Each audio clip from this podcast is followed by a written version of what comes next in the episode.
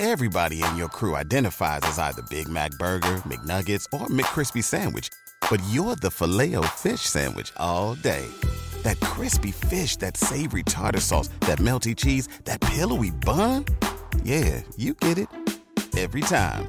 And if you love the Filet-O-Fish, right now you can catch two of the classics you love for just $6. Limited time only. Price and participation may vary. Cannot be combined with any other offer. Single item at regular price. Ba-da-ba-ba-ba. Bonjour à tous et bienvenue sur Positron, l'émission qui vous fait un zapping de bons plans tellement excellent que vous n'aurez plus jamais le temps de vous ennuyer.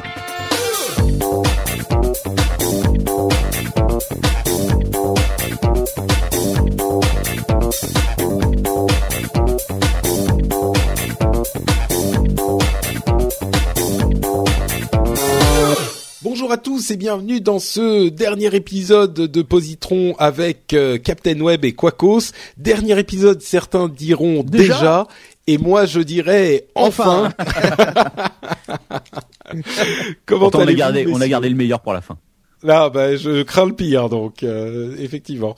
Je m'appelle Patrick Béja et je vous présente cette émission où on vous propose trois trucs cool en 20 minutes, une sorte de zapping de bons plans, de produits culturels, de BD, de livres, de films, tout ça, des trucs que vous découvrez ou que vous redécouvrez. On vous donne envie, c'est l'émission qui donne envie et c'est ce que j'aime dire et répéter à ceux qui nous écoutent et à ceux qui nous découvrent. Et Patrick, tu donnes envie déjà tout seul. Oh, Kwaku, tu me fais plaisir. Ah. Oh, on pourra se retrouver pour se dire des mots doux plus tard. D'accord. Ça va à la caméra. Bon, ça va, vous êtes en forme? Oh, ça va, écoute, je viens de me faire un café, tranquille. Ouais. Moi, je vais me faire un whisky, tranquille, je suis bien. Voilà, c'est plus à ce genre de choses que je m'attends de votre part, c'est bien. Écoutez, donc dernier épisode, j'espère que vous avez de la matière. En tout cas, moi je suis extrêmement impatient d'écouter ce que vous allez nous dire et pour patienter, parce qu'il faut laisser quand même le meilleur pour la fin, comme vous le disiez, je vais commencer moi avec un roman de science-fiction dont certains ont peut-être entendu parler puisqu'il a donné lieu à une adaptation en film il y a environ 6 mois de ça. Il s'appelle Ender's Game. C'est dans mon bouquin. Ah bah voilà, j'ai tout de suite l'approbation des... C'est un de mes livres fétiches, honnêtement. Le premier, c'est une trilogie, mais je vais te laisser en parler, vas-y. Oui, donc alors, Ender's Game, la stratégie Ender, je crois, en français. Oui, tout à fait. Ouais, c'est un roman d'Orson Scott Card qui a été un petit peu controversé, l'auteur, pas le roman, depuis quelque temps pour des raisons qui, on va pas rentrer dans les détails, mais le roman en lui-même, c'est un roman qui a reçu le prix Hugo, c'est ça ? C'est comme ça qu'il s'appelle. C'est le prix Hugo qui est le plus grand prix de science-fiction, de livres de science-fiction du monde entier. C'est un livre qui date de 1985, mais qui franchement n'a pas vieilli du tout, et qui est un livre qui s'étend sur en fait une quadrilogie, mais c'est presque un truc indépendant dans la quadrilogie. C'est les aventures de Ender, qui est un enfant. J'ai évoqué le film. Certains d'entre vous ont peut-être vu le film. Oui. Non, pas encore. Moi, je l'ai vu. Ouais. Bah, écoutez. Que vous l'ayez vu ou pas, je pense que le livre est bon à lire de toute façon. Évidemment, le livre est mieux que le film. Hein, c'est l'un des. Je pense.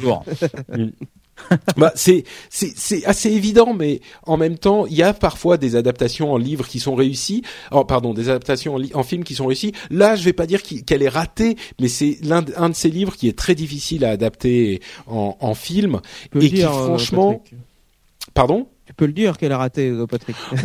Non, mais moi je trouve pas qu'il ait raté le film. Non, mais en même temps, Kwakos n'a pas lu le livre, donc oui, forcément. Non, en effet.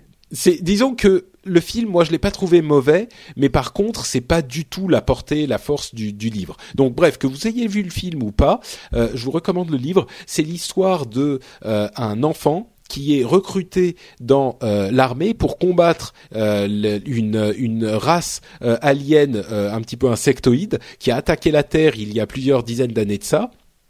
et il développe des nouvelles stratégies pour combattre ces insectoïdes et pour combattre ces aliens, et il fait partie de la nouvelle armée en quelque sorte pour combattre les insectes. Et le truc qui est vraiment intéressant, c'est que lui, c'est un enfant, il fait équipe avec d'autres enfants, ils sont adolescents, hein, et il y a une écriture de l'évolution et de des relations et du regard qu'ils ont tous sur tout ce qui se passe autour d'eux, qui est vraiment bien menée et bien rendue, et qui vous captive encore une fois. Le livre en lui-même, il peut être lu en totalement indépendant. Moi, j'ai lu les suivants, mais c'est tellement différent que je recommande pas forcément les livres suivants. C'est vraiment Ender's Game qui est un truc à part. Et il y a par contre une autre trilogie ensuite qui s'appelle Ender's Shadow, qui peut vous donner de la matière si vous avez aimé ce Ender's Game. Donc c'est vraiment un bon livre de science-fiction parce que il est indépendant, il fait une histoire complète et il est très satisfaisant. Et en même temps, si vous en voulez plus, vous pouvez en avoir plus. Et j'ajouterais que je le recommande quand même aux fans de science-fiction, parce que c'est vrai que c'est un livre qui est de la science-fiction claire et nette, et il n'y a pas de... Donc tout le monde n'aimera pas forcément. Mais en même temps, c'est un très bon premier livre de science-fiction. C'est une super bonne introduction à la science-fiction, et si c'est un genre qui vous rebute pas, si vous aimez les films de science-fiction par exemple et que vous dites j'aimerais bien voir ce qui se fait un petit peu en bouquin dans ce genre-là, c'est bien parce que c'est pas quelque chose de trop délirant non plus. C'est pas quelque chose où il y a des aliens à tentacules et des gens qui viennent de Zirglon 4 et des téléporteurs et des machins. Non, ça reste quand même relativement les pieds sur terre, si on peut dire. Donc voilà, Ender's Game, roman de Orson Scott Card. Donc Captain, toi Siegfried, tu l'as lu et tu confirmes. Oui, hein, oui, c'est un excellent bouquin. Alors, effectivement, la suite est très différente. Les deux bouquins suivants sont très différents. Oui, il y a trois bouquins, c'est une trilogie, et après effectivement il y a les autres qui, si je me souviens bien, étaient plutôt des nouvelles qui étaient ciblées sur un autre personnage à chaque fois. Alors c'est Bean qui est, enfin bref, oui, il y en a trois. Ouais, mais je connais bien le sujet en fait, parce qu'on a fait un mini-cast. Donc est-ce qu'on fait des mini-casts pour nos abonnés? J'en avais fait un spécialement avant la sortie du film en parlant de la trilogie Ender. Et ouais, c'est un bouquin recommandé à tous. Deux trucs marrants concernant Scott Orson Card, c'est que je sais pas si tu le sais, mais c'est le seul à avoir remporté 2 années de suite le prix Hugo. Parce qu'en fait l'année suivante, après la stratégie Ender, il a remporté le prix Hugo également pour La Voix des Morts. Ah, ben c'est la suite, ouais. Ouais, c'est Speaker for the Dead, oui, qui est très bien aussi, mais très très différent, ouais. Il y a un autre truc que peu de personnes savent à propos d'Orson Scott Card, c'est que c'était aussi un fan de jeux vidéo, et c'est lui qui a écrit les combats, le duel au sabre, les insultes dans Monkey Island. Ouais, et ça, il y a assez peu de personnes qui le savaient. C'est marrant parce que c'est quand même un des grands moments du Monkey Island, du premier film, quoi. Tout à fait, oui. Très bien. Bon, bah écoutez, j'espère que ça vous a donné envie. Je précise, hein, la série Ender's Game, il y a des tonnes de bouquins. Le principal, c'est Ender's Game. Il y en a quelques-uns après, mais la trilogie dont on parle, c'est Speaker for the Dead, Xenocide et Children of the Mind. Et il y a aussi Shadow Puppets, Shadow of the Giant et Shadows in Flight, qui est l'autre trilogie. Bon, je dis les titres anglais parce que je lis en VO. Moi, je préfère toujours... faire en VO, mais c'est il y a de la matière, quoi, en gros. Il y en a genre, je sais pas, une vingtaine de bouquins en tout, si ça vous plaît. Ah oui, non, mais j'ai dit une bêtise, c'est Ender Shadow sur Bean. Il y a des connaisseurs qui sont en train de me hurler dessus en m'écoutant dire des bêtises. C'est Ender's Shadow avec Bean, et après c'est sur son frère et sa sœur et machin, oui, c'est ça. Attends, mais on est en direct là, j'étais même pas au courant. Mais si, je les entends, tu vois, à travers le temps et l'espace. Ah, je suis... oui, c'est ça. Voilà, donc, Ender's Game, la stratégie Ender, roman de science-fiction. Siegfried. Oui, c'est à mon tour. Oui. Ah, t'es peut-être non, ça, Siegfried. Non, j'y vais, écoute. Bon, alors, j'ai évidemment, tu vois, 4 trucs à préparer et tout. Le 4e, je l'ai un peu salopé. Je me suis dit, de quoi je vais pouvoir vous parler. Et puis, tiens, un documentaire, parce que c'est un peu ma spécialité dans l'apéro. Je sais pas si t'es au courant, Patrick. T'écoutes de temps en temps. Ah, bah oui, bien sûr. Donc, oui, que... je les écoute pas tous jusqu'au bout parce qu'ils font quand même 4 à 5 heures par épisode. Oh, t'exagères. J'augmente à chaque épisode. Mais donc, oui, bien sûr, j'écoute régulièrement, oui. T'as déjà entendu mon zapping, donc. Mais tout à fait. D'ailleurs, dans le dernier épisode, tu nous as fait une très belle, enfin, le dernier au moment où on enregistre, tu nous as fait une très belle série sur les documentaires sur nature et Nat Geo, tout ça. Oui, oui, oui. Animal Fight, ce genre de choses. Oui, c'est des choses avec le truc avec les comment ils s'appellent, les musclés au cœur d'or ou je sais pas quoi, les tatoués, au grand cœur, voilà, exactement. C'était épique, merveille. Donc écoute, ce coup-ci, je vais vous parler encore de documentaire. Ça tombe bien, parce qu'il y a quoi, il y a 3 numéros. Tu parlais d'un documentaire, et bien je vais encore vous parler d'un documentaire, et je vais vous parler d'un documentaire qui s'appelle Ne dites pas à ma mère. Étrange. Ah oui. Et oui, alors il y a une petite raison pour ça, c'est qu'on a reçu Diego Buñuel, je me rappelle jamais comment ça se prononce. Buñuel, qui est le présentateur, producteur, réalisateur de cette émission. C'est un documentaire, c'est une série documentaire plus particulièrement, qui date de 2006 et qui se tourne encore aujourd'hui, qui passe dans l'émission Les Nouveaux Explorateurs sur Canal+, je crois que c'est tous les dimanches. Ouais. Vers 13h, si je me souviens bien, quelque chose comme ça. Et c'est... Alors, comment expliquer ce que c'est ? C'est une façon de visiter d'autres pays, de voir d'autres pays, ces pays qui sont souvent en guerre, qui ont mauvaise réputation, mais vu totalement sous un autre angle. Alors, il faut déjà expliquer peut-être un peu qui est Diego Buñuel. Diego Buñuel, c'est un reporter de guerre, pour commencer. Il était journaliste, et puis après, il s'est orienté, il a fait son service militaire à Sarajevo, où il s'est occupé, rappelle-moi Kwakos, il s'occupait du journal sur place. Ouais, je crois qu'il s'occupait surtout des filles locales, mais... Oui, aussi, oui. Non, c'est du journal, oui. Voilà, exactement. Et donc après, il s'est orienté au bout d'un moment vers le reportage de guerre et vers donc la télé. Et il a travaillé pour Capa. Et d'ailleurs, il est encore en collaboration avec Capa, qui est une grande agence de presse que tout le monde connaît plus ou moins. Et donc, il a couvert des événements comme le 11 septembre. Il était, lors de la Seconde Guerre du Golfe, il était au premier rang avec les forces américaines. Donc, il a filmé, il a fait des reportages. C'est d'ailleurs, je crois qu'il a remporté un prix pour ça, si je me souviens bien. Et en tout cas, en 2006, il a lancé sa propre série qui s'appelle « Ne dites pas à ma mère ». Alors, le principe est relativement simple. Il va dans des pays et le truc, c'est « Ne dites surtout pas à ma mère que je suis allé là-bas ». Parce que c'est dangereux. Et oui, parce que c'est dangereux. Alors, il va au Pakistan, en Corée du Nord, il va et puis au Congo pour avoir des enfants soldats, il va dans plein de pays comme ça, au Kazakhstan, etc. Oui, il choisit pas les plus cool, effectivement. Non. Ouais, effectivement. Mais il va pas les filmer, si tu veux. On n'est pas dans ces reportages, si tu veux, voyeuriste. Voilà, voyeur. C'est ça, où t'as, tu ressors de là complètement paniqué, paranoïaque, en te disant, ah putain, qu'est-ce que c'est que ça, quoi. Non, il filme d'une façon qui est absolument fantastique, je trouve, parce que c'est vraiment un autre aspect du pays. Alors, donnons un exemple. Par exemple, il allait en Iran. Et donc, il allait filmer en Iran. Alors, en Iran, tout de suite, qu'est-ce que tu te dis ? Je sais pas, Patrick, qu'est-ce que... La bombe nucléaire ! L'Iran, disons que non, l'Iran c'est un pays qui est un petit peu, enfin forcément quand tu me le présentes comme ça, je sais que l'Iran c'est quand même un pays qui a été occidentalisé par le Shah avant le retour des barbus, des ayatollahs. Donc j'imagine effectivement qu'il va montrer plutôt les côtés plus modernes de l'Iran auxquels on s'attend pas, mais ouais, voilà, exactement. Et donc en fait quand il va en Iran par exemple, il arrive à aller au musée d'art moderne et non pas à filmer le musée d'art moderne en lui-même où il y a donc des œuvres islamiques qui se représentent qui représentent la ligne directrice du pouvoir, etc. Non, il va réussir à filmer les archives du musée d'art moderne où ont été sauvées toute la collection d'art moderne du Shah d'Iran justement au moment de la révolution. Les mecs apparemment, il nous l'a expliqué en direct que les gars s'étaient enfermés pendant je sais plus combien de jours pour sauver cette collection que les gens voulaient brûler, quoi. Et donc il va montrer des œuvres que personne n'a vues depuis, mais je crois que c'est 25-30 ans. Oui. 30 ans, non? Oui, c'est ça. Des Picasso, des Andy Warhol, des trucs absolument magnifiques. Il va aller filmer aussi le fils d'un, je sais plus si c'est des mollahs ou, en tout cas d'un chef religieux qui fait du rap, ou alors encore cette station de ski qui est à peine à 1 heure de Téhéran où les jeunes en fait vivent de façon totalement occidentale, où ils peuvent se libérer dans cet endroit-là. Alors il y a dans chaque pays en fait, il va filmer des aspects du pays qui sont surprenants et que, alors c'est pas non plus que des trucs joyeux. Hein. Il va filmer Par exemple, quand il va au Kazakhstan, il va filmer cette zone qu'ils appellent le lac nucléaire, où les Russes ont fait sauter 400 bombes nucléaires en l'espace de 5 ans quand ils faisaient leurs essais, et qui aujourd'hui est complètement contaminé.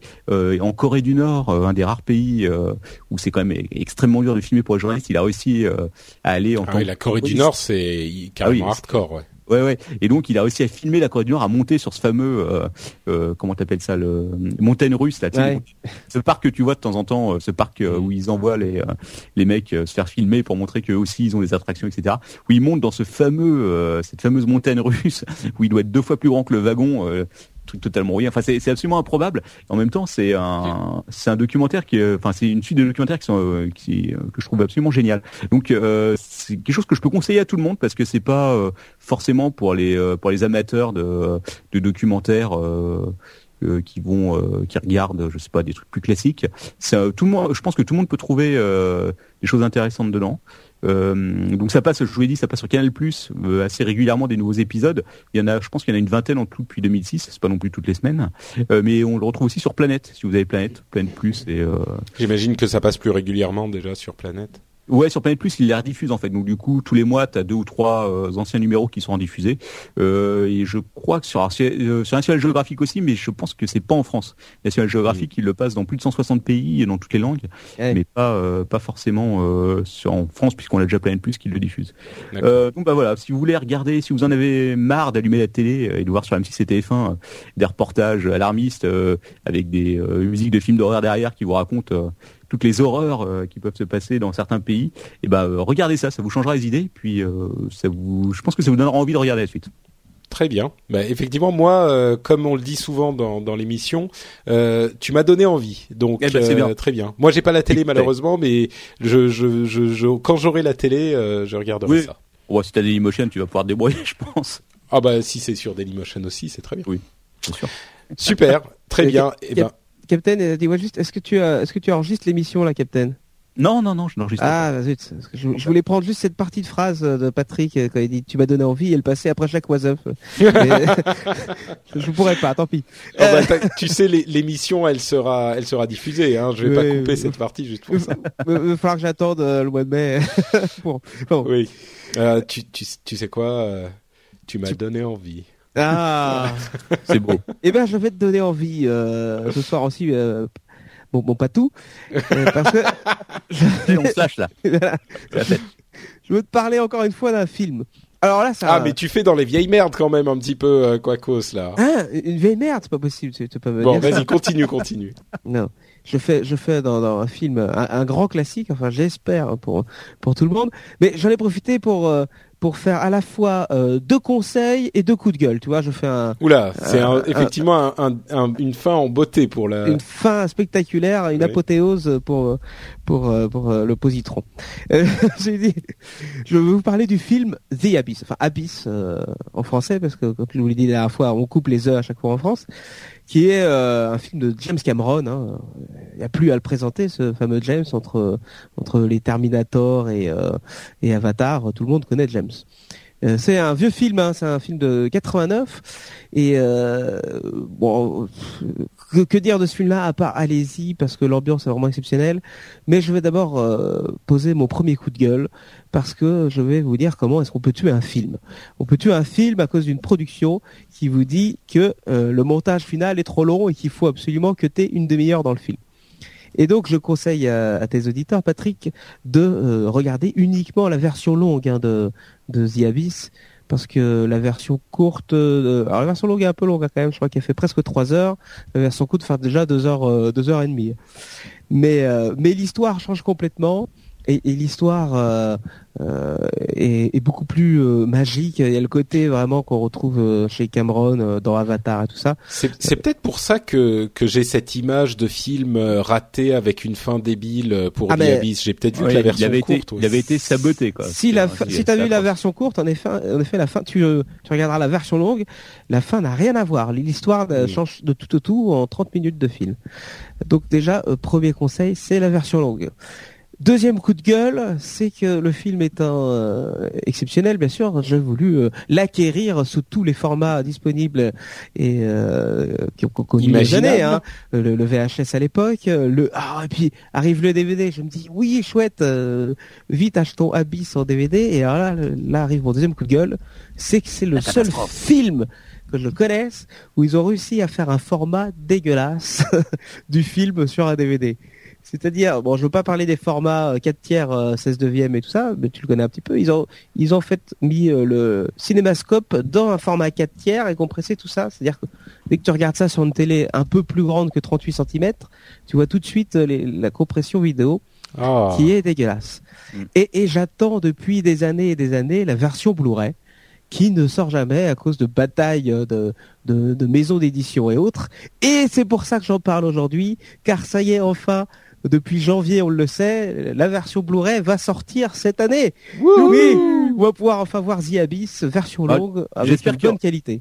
J'espère qu'il y aura les bonus qu'il y avait sur le DVD, parce que par contre le DVD, les bonus étaient fantastiques. C'est le deuxième conseil que je donne aux auditeurs, en effet, c'est que par contre, le DVD, la version DVD avait un DVD de bonus qui est le meilleur DVD de bonus que j'ai jamais vu de ma vie. Et pourtant, je passais des heures et des heures à regarder des bonus DVD. Il y en a qui sont bons, mais alors celui-là vraiment exceptionnel, car il te montre toutes les coulisses du tournage, cette grande cuve qu'ils ont remplie pendant, j'en crois 17 jours, parce que ils ont tourné en fait dans une cuve, hein, c'est pas du tout en mer, et ils avaient un espace immense. Alors je sais plus combien de milliers de litres de flotte ça a demandé, mais le bonus du DVD est vraiment exceptionnel et vous apprend beaucoup sur déjà la vision qu'avait James Cameron dans ses films, tu vois, le côté très méticuleux sur chaque détail, et il est vraiment à recommander à tes auditeurs. Mais c'est-à-dire que c'est juste des bonus DVD classiques, ou il y a quelque chose de plus que... Ah non, ils sont très bien foutus surtout. C'est juste c'est des bonus DVD juste très bien foutu, quoi. Non, c'est plus que ça, parce que c'est un vrai documentaire, si tu veux, sur la production du film, quoi. C'est pas... Oui, mais c'est comme, par exemple, les bonus du Seigneur des Anneaux, ils étaient aussi balèzes, que moi je les avais achetés à l'époque en DVD, et t'avais aussi des sacrés bonus, mais c'est, aujourd'hui, je pense pas que ce soit si étonnant que ça d'avoir quasiment des documentaires sur la production du film. Dans lequel ils étaient fantastiques. Mais tu sais si ça va être les mêmes, là, dans la version Blu-ray? Alors je sais pas encore au niveau des bonus que ça va être, mais j'espère que ça va être au moins aussi bien.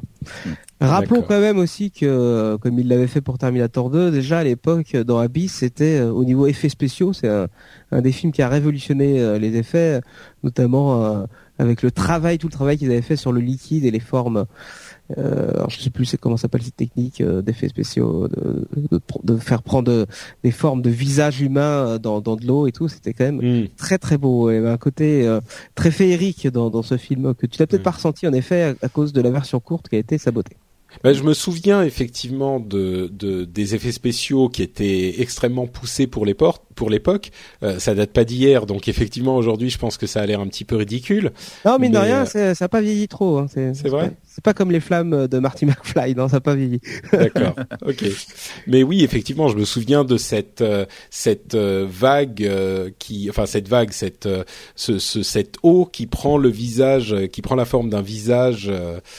À un moment du film, un visage humain, effectivement, et à l'époque c'était effectivement comme dans Terminator 2, c'était incroyable, quoi. Ouais. Donc oui, tout à fait, je m'en souviens également.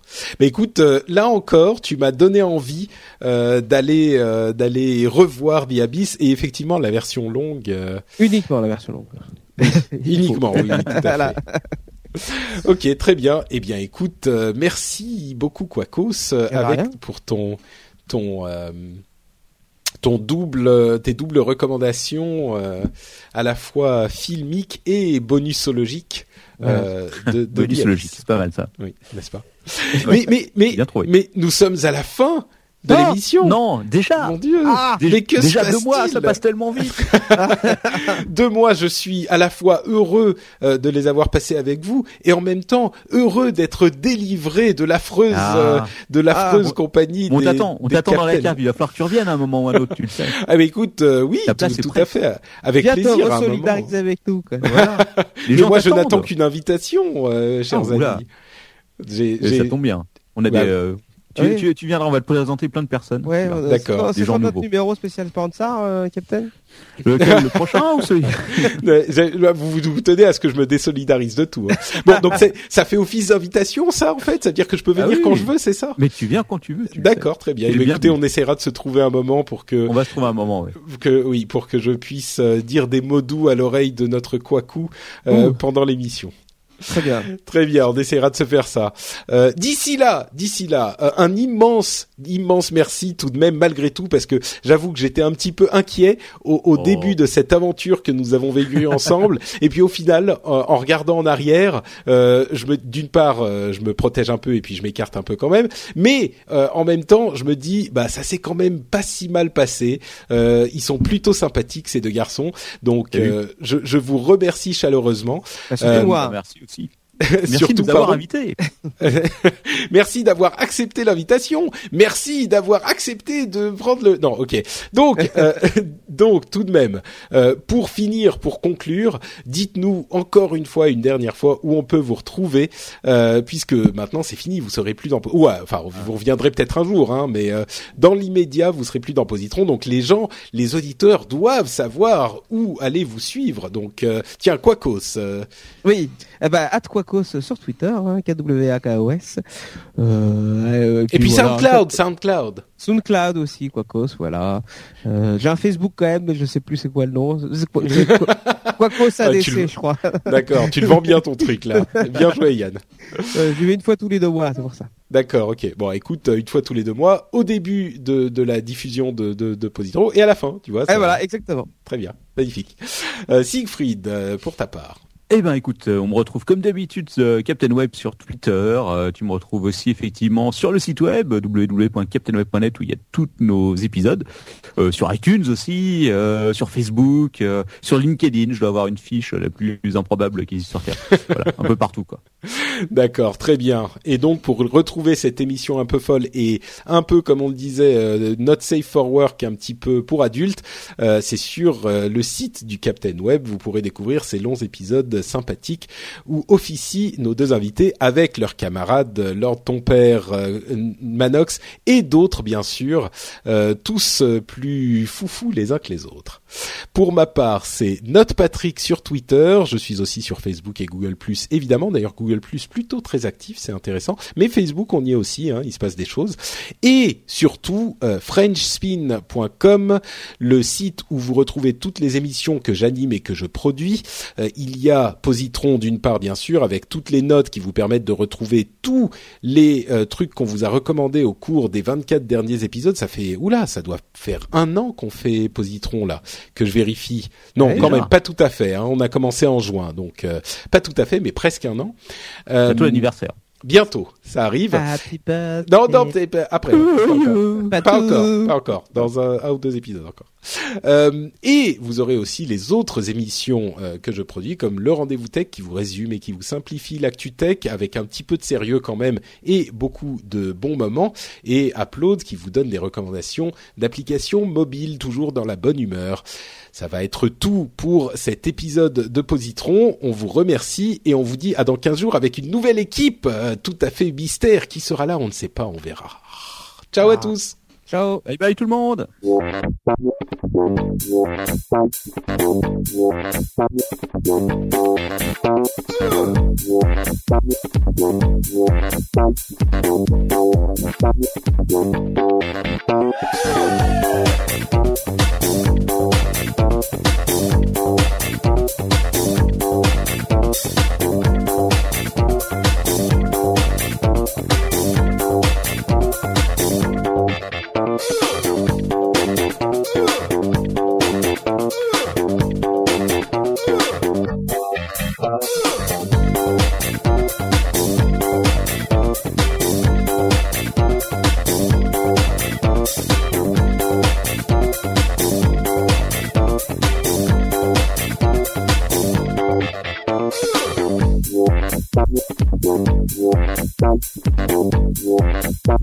We'll be right back.